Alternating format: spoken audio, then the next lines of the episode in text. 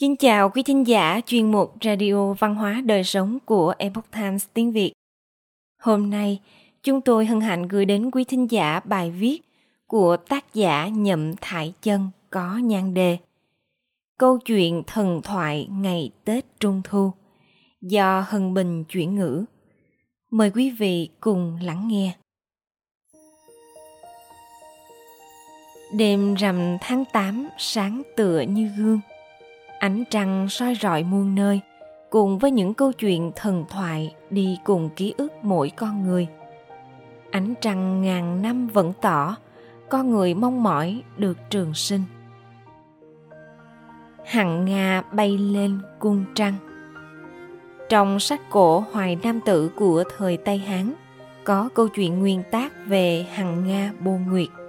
Truyền thuyết kể rằng Hằng Nga và chồng của mình là hậu nghệ đã từng là những vị thần bất tử sống trên thượng giới.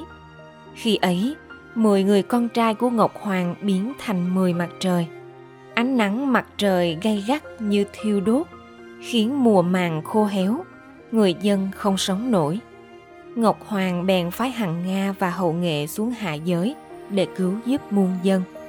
Khi đó, hậu nghệ có sức lực khỏe mạnh đã leo lên đỉnh núi Côn Luân, vận dụng thần lực mà kéo mở cây cung thần, một mạch bắn hạ chính mặt trời và ra lệnh cho mặt trời cuối cùng ở trên bầu trời mọc và lặn đúng giờ. Hậu nghệ đã tạo phúc cho muôn dân, vậy nên ông được người dân kính trọng và yêu mến. Dân chúng ủng hộ hậu nghệ đăng cơ lên làm vua. Thế nhưng, hậu nghệ lấy việc lập được công lớn mà tự kiêu ngạo. Càng lúc càng cuồng vọng, phóng túng bản thân, xa vào thói kiêu căng, dâm dật, ngược lại trở thành kẻ bạo ngược gây hại cho dân chúng. Hằng nga vì lo nghĩ cho người dân, không để cho bạo quân trường sinh bất lão. Vậy nên đã uống tiên dược mà tây vương mẫu ban cho, mà bay về trời. Hằng nga một mình bay về cung trăng để lại hậu nghệ ở nhân gian với sự nuối tiếc và ân hận khôn nguôi. Ngô Cương hay còn gọi là chú cùi chặt quế. Trong sách Hoài Nam Tử thời Tây Hán, phần Thái Bình Ngự Lãm có ghi chép Trên cung trăng có cây quế, sách dậu dương tạp trở quyển 1, phần thiên chỉ nổi tiếng đời đường – khi đó có nói về truyền thuyết ngô cương chặt quế như sau. Người xưa nói trên mặt trăng có cây quế, có con cóc. Cổ dị thư nói, cây quế cao 500 trượng, dưới gốc có một người chặt cây mãi. Cứ chặt xong là giấu chặt liền lại. Người ấy tên là ngô cương, quê ở tây hà, tu tiên phạm lỗi, bị phạt chặt cây cũng có một ghi chép khác trong thần thoại Việt Nam rằng người thờ đốn củi này trước đó đã có một người vợ. Do vấp ngã nên mắc chứng hay quên. Người vợ hay quên lời chồng dặn nên đã tưới cây đa tiên. Trung Quốc gọi là cây quế bằng nước bẩn. Cây đa bật gốc bay lên, chú cuội bám vào rễ cây mà bay theo về trời. Từ đó, cứ mỗi dịp rằm tháng 8 hàng năm, người ta lại thấy có bóng một người ngồi dưới gốc cây đa. Đó chính là chú cùi. Thỏ ngọc dạ thuốc. Trên cung trăng có thỏ ngọc dạ thuốc làm bạn với hằng nga. Câu chuyện về thỏ ngọc cũng là một trong những truyền thuyết được lưu truyền trong ngày tết trung thu.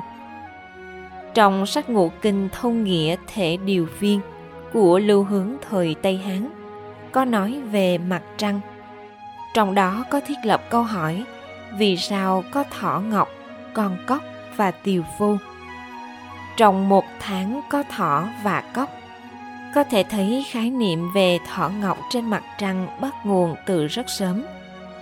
Trong bài thơ Động Đào Hành của nhạc vũ thời Đông Hán có câu Hái lấy thần dược trên ngọn cây, thỏ trắng giả thành thuốc con cóc đã miêu tả hình tượng hóa câu chuyện. Trong kinh vật Bản Sinh Kinh có kể về câu chuyện thỏ ngọc thăng thiên. Chuyện kể rằng có bốn con vật, gồm khỉ, hồ ly, rái cá và thỏ, hàng ngày đến nghe một vị đạo sĩ giảng đạo. Vào một ngày hạn hán, vị đạo sĩ sắp tạ thế qua đời. Cả bốn con vật đều mong muốn đạo sĩ lưu lại, nên lần lượt đi tìm thức ăn. Thế nhưng bởi vì hạn hán nên không thể tìm thấy được đồ gì để ăn. Vậy là chú thỏ vì để cứu người nên đã tự nhảy mình vào lửa đỏ. Lúc này vị đạo sĩ triển hiện bản tôn chân thân, vẽ hình ảnh chú thỏ lên côn trăng để tưởng nhớ. Câu chuyện về sự thăng thiên của thọ cũng được thuật lại trong đại đường tây vật ký của đường huyền trang cũng có viết tương tự như trong bản sinh ký. Trong rừng sâu có ba con khỉ, hồ ly, thỏ là bạn tốt của nhau. Một ngày nọ, một cụ già ốm yếu bị hôn mê trước cửa nhà họ. Mặc dù họ đã đi tìm thức ăn để cứu sống ông, nhưng họ hoàn toàn không thể tìm thấy thức ăn trong thời đại loạn lạc đói kém. Sau đó, để cứu lấy cơn đói khát của mọi người, chú thọ đã tự nguyện hy sinh mình để làm thức ăn cho con người. Khi thọ đang hôn mê, một đôi bàn tay ấm áp đã dẫn nó đến cung trăng. Trong truyện phong thần diễn nghĩa có một cách nói khác. Con trai cả của văn vương cơ xương là bá áp khảo, tính tình nhân ái phúc hậu, vô cùng hiếu thuận. Anh vì cứu cha mình ra mà bị đát kỵ bức hại sau khi chết, hồn của anh hóa thành thỏ ngọc bay lên trời. Mỗi dịp tết trung thu, nhân gian lại được đắm mình trong ánh trăng sáng tuyệt đẹp.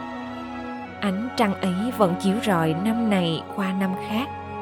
Tuổi đời của con người cũng ngày một già nua. Trong những năm tháng còn được sống hãy giống như ánh trăng đang hàng ngày soi tỏ kia, luôn giữ được sự thanh minh của sinh mệnh hãy không ngừng đề cao cảnh giới tư tưởng, đạo đức. Quay về bản tính thiện lương, tiên thiên vốn có của bản thân. Nuôi dưỡng phật tính, diệt trừ ma tính. Đó mới là chân chính, là tiên dược giúp con người trường sinh bất lão. Phải chăng đây cũng chính là hàm ý sâu xa trong những câu chuyện thần thoại về tết trung thu được lưu truyền cho đến ngày nay? Quý thính giả thân mến, chuyên mục Radio Văn hóa Đời Sống của Epoch Times tiếng Việt đến đây là hết. Để đọc các bài viết khác của chúng tôi, quý vị có thể truy cập vào trang web epochtimesviet.com. Cảm ơn quý vị đã lắng nghe, quan tâm và đăng ký kênh. Xin chào tạm biệt và hẹn gặp lại quý vị trong chương trình lần sau. Kính chúc mọi điều bình an và tốt lành đến quý vị cùng người thân.